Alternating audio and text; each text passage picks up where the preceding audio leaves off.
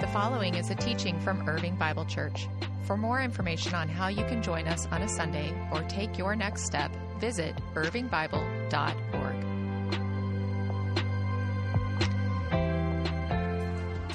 Well, good morning, IBC. My name is Sissy. I'm one of the pastors here. So glad that you're worshiping with us this morning. How about our graduating seniors, huh? Can we give it up for them one more time? So grateful for them and for their families, and thankful to God for all that He's doing in their lives. When I was a graduating senior, uh, my dad wanted to walk across the stage with me to get my diploma because he felt like he deserved some of the credit. this is a true story. And I think he was right. And so uh, we're so grateful for parents and families, for everyone who has played such an important part in uh, our, the lives of our young people. We are in the middle of a series that we've entitled The Story of Life. Jesus came to give us eternal life through faith in him, but he also came to show us the best way to be human. And when we look at the life of Jesus, we see the kind of life that God wants to form in us. And so we've talked about Jesus, the boundary breaker, and Jesus, the shalom maker. And then last week we talked about Jesus, the people keeper. And so this morning, that brings us to Jesus, the rule follower. Now, I know many of you are like, that doesn't sound so great. And you're thinking, Sissy, I was here last week, and Jared said keeping people is more important than keeping religious rules. So, what gives? Well, first, I'm glad you were listening. But secondly, stay with me because there's more to it than you actually think.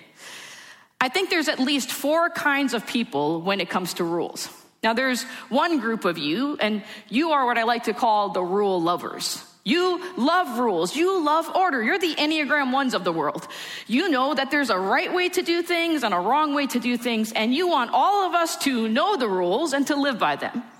Now, who here is a rule lover? It's okay. Don't be shy. Okay. There's a second group of you, and you are what I like to call the rule haters. I might even call you the rule breakers. You're the nonconformists of the world. Rules aren't fun, they're limiting and life sucking, and you want to do your own thing. Who's a rule breaker, rule hater? All right.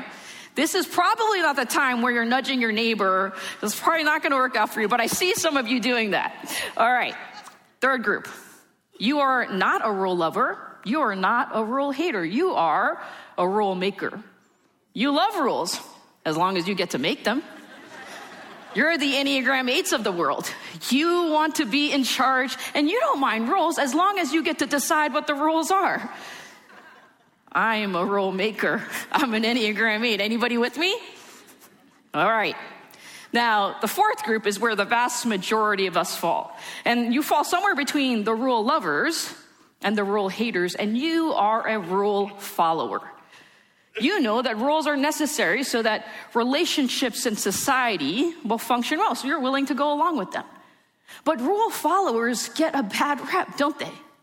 I mean, nobody really wants to be known as a rule follower. That doesn't sound fun or exciting. But when we talk about Jesus being a rule follower, that's actually not the kind of rules we're talking about. When we look at the life of Jesus, we see what a fully human life looks like. And if we want to experience the life of Jesus, then we must live the way of Jesus. And Jesus lived with a set of habits and rhythms and practices. It's what some have called a rule of life. And that idea dates back to the third century. A rule is a set of practices or rhythms that help you order your life around the way of Jesus. It's an intentional commitment to live into what really matters so that you might center your life on Jesus. Now, the word rule comes from the Latin word regula, which means a straight piece of wood, like a ruler. But it can also refer to a trellis in a vineyard. A trellis provides a support structure to lift the vine off the ground so that it might have space to grow and mature. And a vine without a trellis will produce little or no fruit. In the same way, we need a rule as a kind of support structure to organize our life around abiding in Jesus.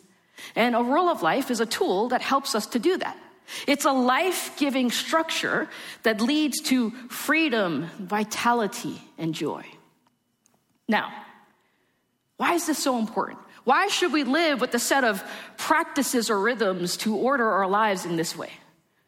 John Ortberg is a pastor and author, and he recalls a conversation that he had with his mentor, Dallas Willard, when he was in a difficult season of ministry. And so he called up Willard and he said, What do I need to do to become the me I want to be? And after what felt like a long silence, Willard responded and he said, You must ruthlessly eliminate hurry from your life. And Ortberg said, Well, what else? What else should I do? And Willard said, There is nothing else. Hurry is the great enemy of spiritual life in our day. You must ruthlessly eliminate hurry from your life. Hurry is the great enemy of the spiritual life of our day. We live at a frenetic, frantic pace. There's never enough time. There's always something to do, somewhere to be, and everything needs to be done yesterday. And that kind of living does something to our souls. Jesus was a rule follower. He lived with a particular set of practices and rhythms that kept him from getting sucked into the busyness and the distraction, chaos, and hurry of life. When you look at the Gospels, you don't see Jesus in a hurry.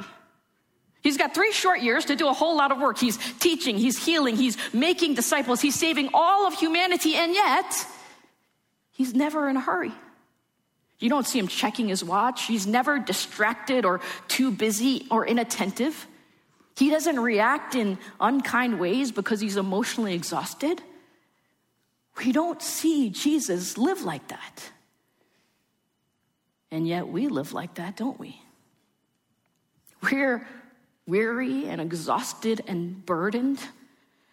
We're tired, and not just physically tired, but, but the kind of tiredness that is deep down in our souls. This is not the life we imagine. It's certainly not the life we dreamed of, because we all want to live rich, meaningful, purposeful lives. So, how do we do it?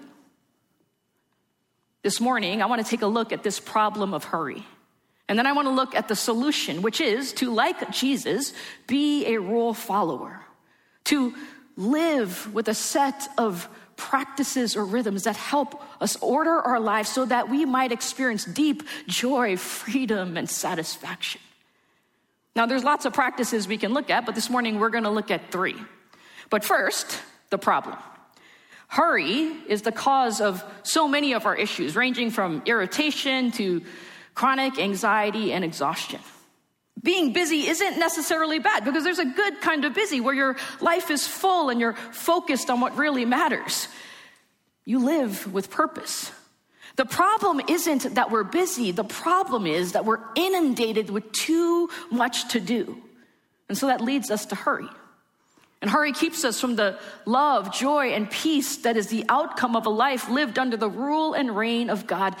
And hurry keeps us from God Himself because we're so distracted that we're unaware of His presence with us. Hurry is now considered an epidemic by doctors.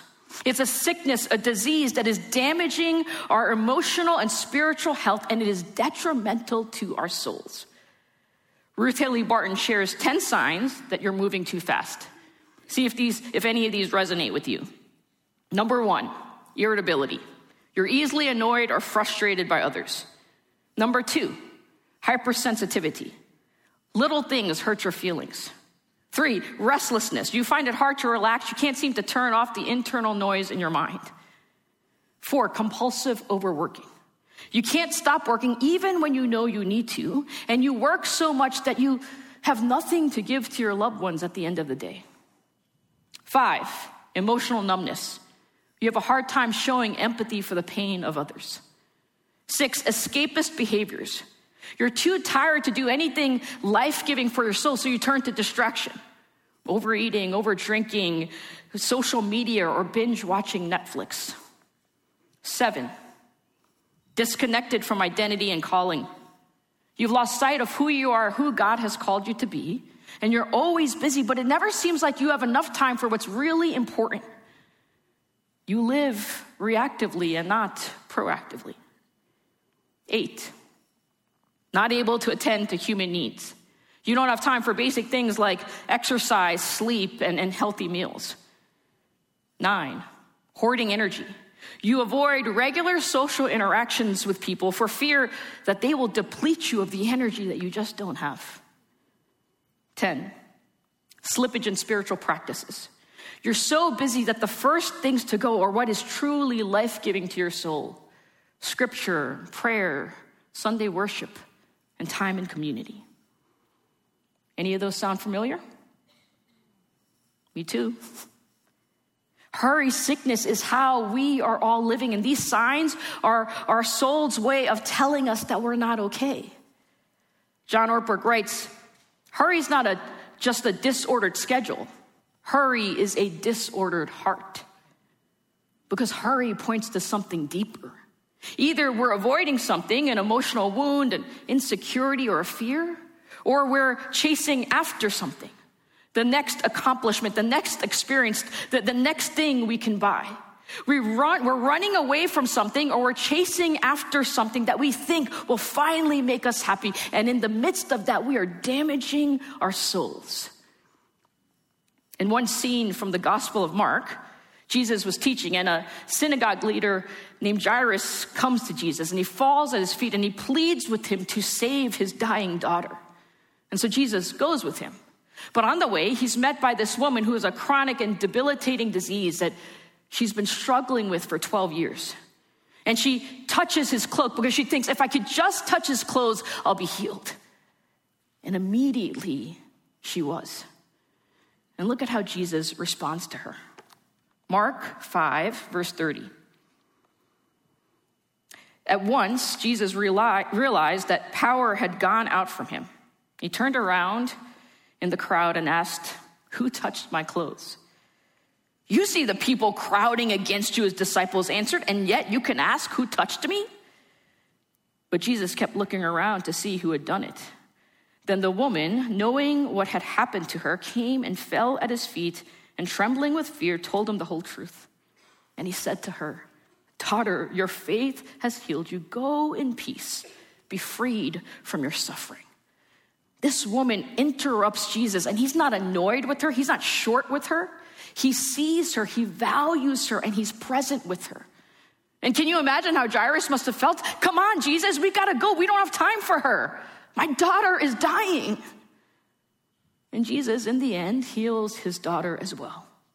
Jesus has a full itinerary, and yet he's never in a hurry.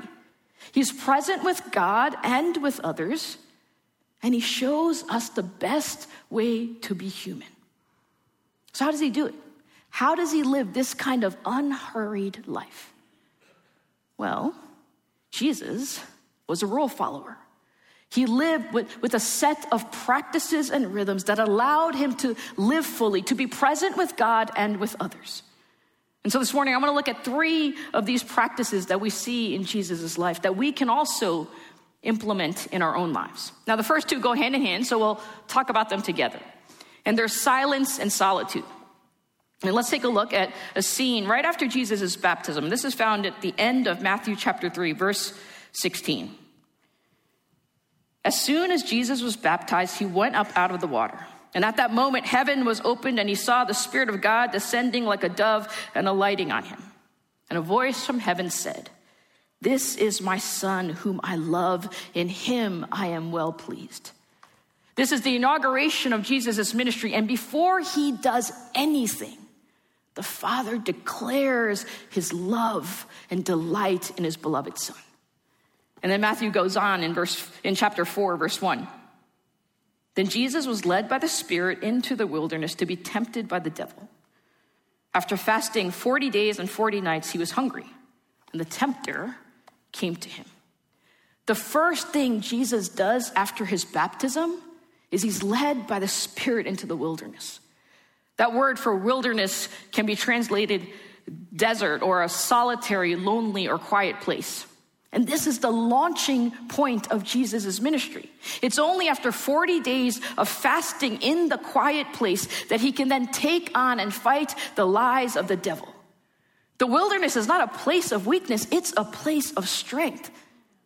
And throughout the scriptures, the gospels, we see Jesus get away from everyone and everything so that he can be alone with the Father.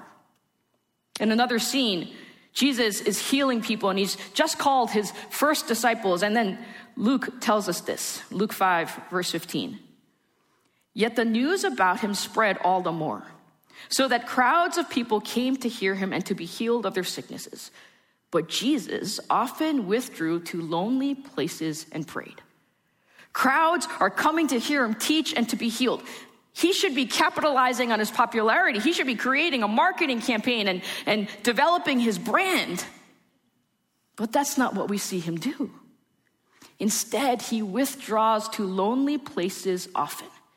It was a regular practice of Jesus to get away from everyone and everything so that he could pray.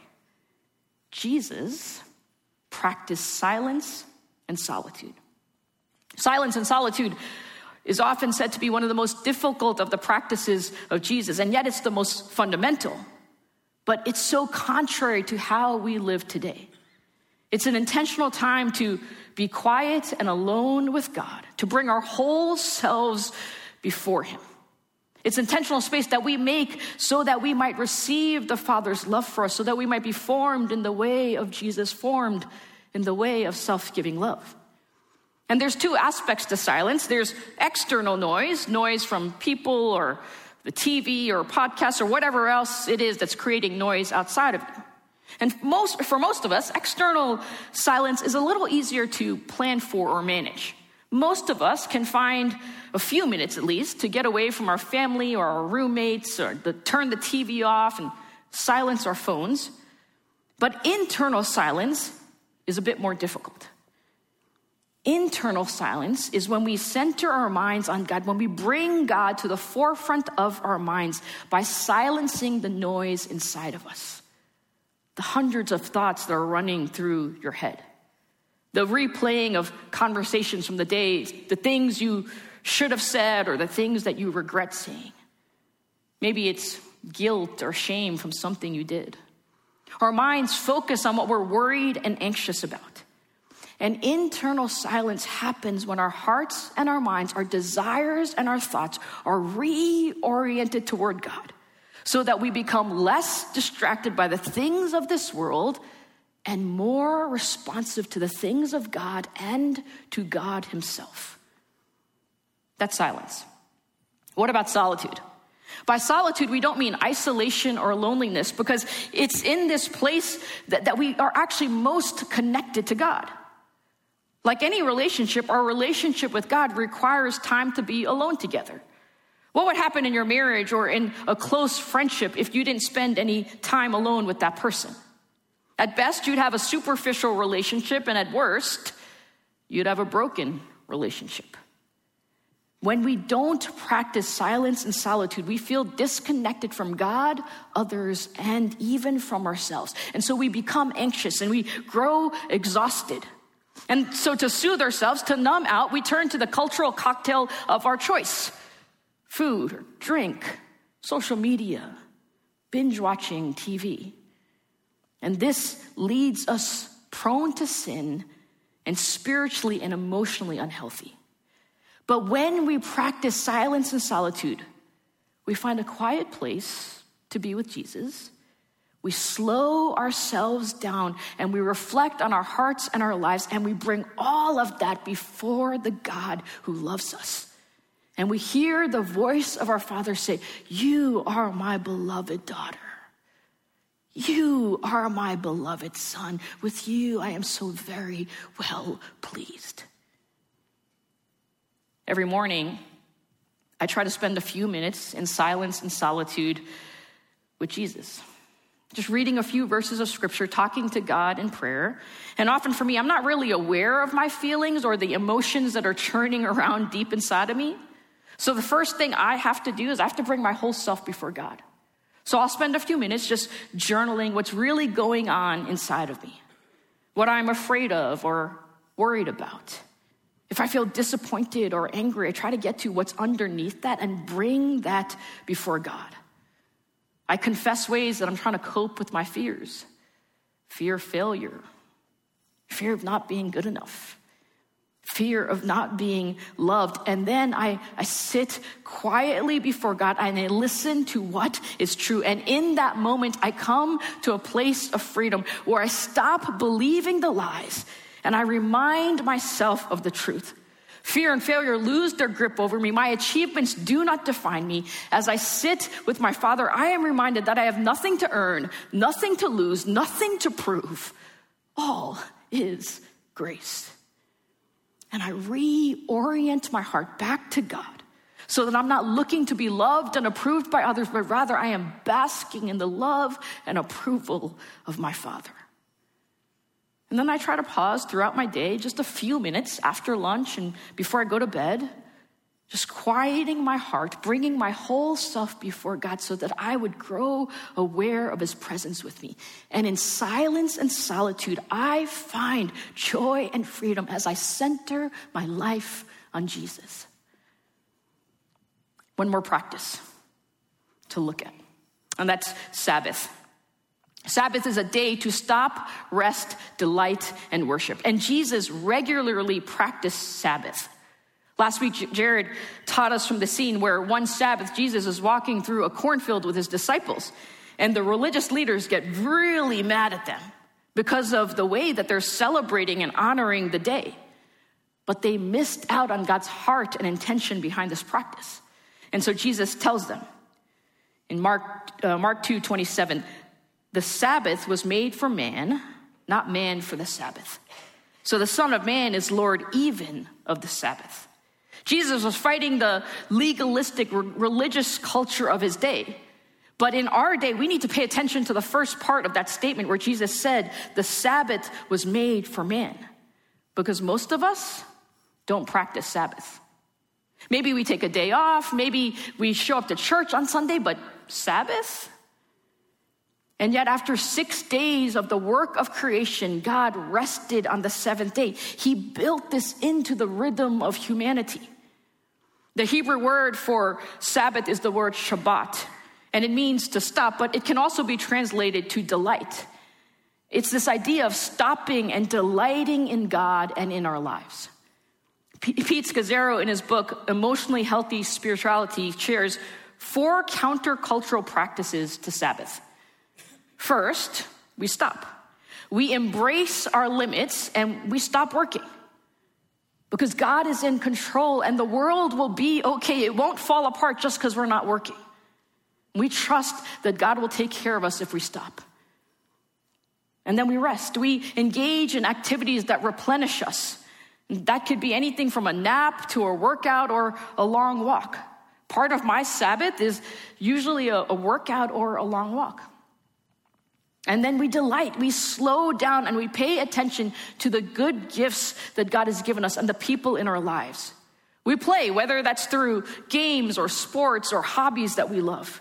We do things that delight us and remind us of the goodness of God in our lives. For me, Sabbath always means good food with good friends because that brings me delight.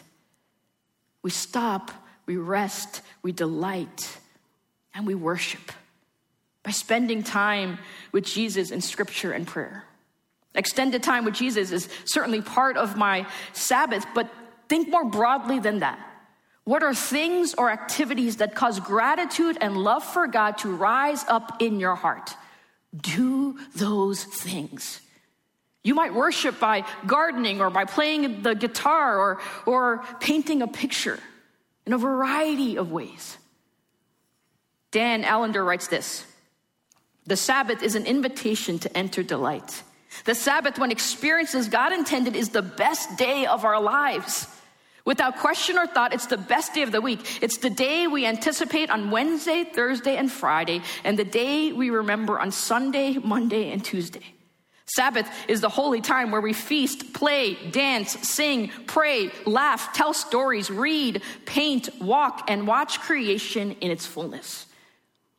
Listen to this. Few people are willing to enter the Sabbath and sanctify it to make it holy because a full day of delight and joy is more than most people can bear in a lifetime, let alone a week. the one day you Sabbath will change how you live all the other days. Sabbath leads us to live out of a spirit of restfulness rather than a spirit of restlessness. And when we Sabbath, we work from our rest, we don't work for our rest. Ultimately, Sabbath is about surrender and trust. And it's a practice that I'm trying to implement in my life, and it hasn't been easy, but I know I need it. And I've been experimenting with how Sabbath might work for me. But, but because each one of us has different personalities, we're all in different seasons of life. And so delight and rest will look different for us. But the hardest part for me is just to stop. And while it's true, I'm in a heavy season of ministry and I've got a lot of personal commitments, that's not really the reason I don't want to stop. A while back, uh, I brought this to the Lord and just was processing this with Him. And here's what I wrote in my journal Sabbath is the intentional discipline to stop believing the lies that I have to be in control and that I am what I do, and instead living into the reality that I am loved and accepted by God, and increasingly surrendering control of my life to Him. I don't stop because I believe the lies that I have to be in control and I am what I do. It's been said that Sabbath is resistance. And every week, when I set aside a day to stop, rest, delight, and worship, I am resisting the lies of the enemy and I am resting in the love of my Father. Do you see the beauty of Sabbath? Hurry is what's underneath our irritation, chronic anxiety, and exhaustion, and so many other things. It disconnects us from God, from others, and even from ourselves, and it is damaging our souls, and it's not at all how we were meant to live. Jesus calls us to be rule followers, to live with a particular set of rhythms and practices to help us order our lives so that we might experience deep joy, freedom, and peace. It's an intentional commitment to live into what truly matters, centering our lives on Jesus. So, how are you doing in practicing silence and solitude? What are ways, even this week, you can find a quiet place to be with Jesus? Read a few verses of scripture, talk to God in prayer, and then just sit quietly before the Father and receive his love for you. Maybe you want to join us as we read through the New Testament together. Every weekday, we read a chapter, and then you can jump on Facebook or, or podcast and listen to one of our staff members reflect on that passage. What are ways you can practice Sabbath? Setting aside a day to stop, rest, delight, and worship. And again, for all of us, this is going to look different. So it'll take time and experimenting to figure out what works for you and for your family. These practices require intentionality and preparation. So start small where you're at. If you've never spent time in silence and solitude, don't shoot for an hour. But maybe you could pause for five minutes first thing in the morning before you pick up your phone. Consider your season of life. If, if you've got young kids or you're caring for aging parents, this is going to look different for you. This isn't about adding another thing to your already full plate. It's actually about taking some things off. It's, it's about saying no to good things so that you can say yes to better things. To, to me, for me, it means turning the TV off 30 minutes earlier every night so I can spend time with Jesus. It's simplifying our lives to focus on what really matters, making space for Jesus. And then give yourself grace. Jesus will not love you more because you practice these rhythms, but you will find that you are more connected and more aware of Jesus, and that will lead to increasing trust and love of Jesus. Three of the most impactful practices for me are silence, solitude, and Sabbath. They've helped me be more connected to God, to others, and to myself. And I don't have them down perfectly. But I want to order my life around these practices so that I become the person that God has always intended me to be. Because if you want to experience the life of Jesus, you must live the way of Jesus. Hear the invitation of Jesus. Are you tired? Worn out? Burned out on religion? Come to me Get away with me and you'll recover your life. I'll show you how to take a real rest. Walk with me and work with me. Watch how I do it. Learn the unforced rhythms of grace. I won't lay anything heavy or ill fitting on you. Keep company with me, and you'll learn to live freely and lightly. Friends, isn't that what we all long for? Jesus doesn't just show us the best way to be human, He invites you to keep company with Him, to learn the unforced rhythms of grace so that you might live freely and lightly. There's a better way to live. There's the way of Jesus. Before we come to partake of communion together, I want to just give us a few moments to reflect upon our hearts and our lives to see if there's anything we need to bring before the Lord, anything we need to confess. And so let's just take a moment to pause and bring our whole selves before the Father.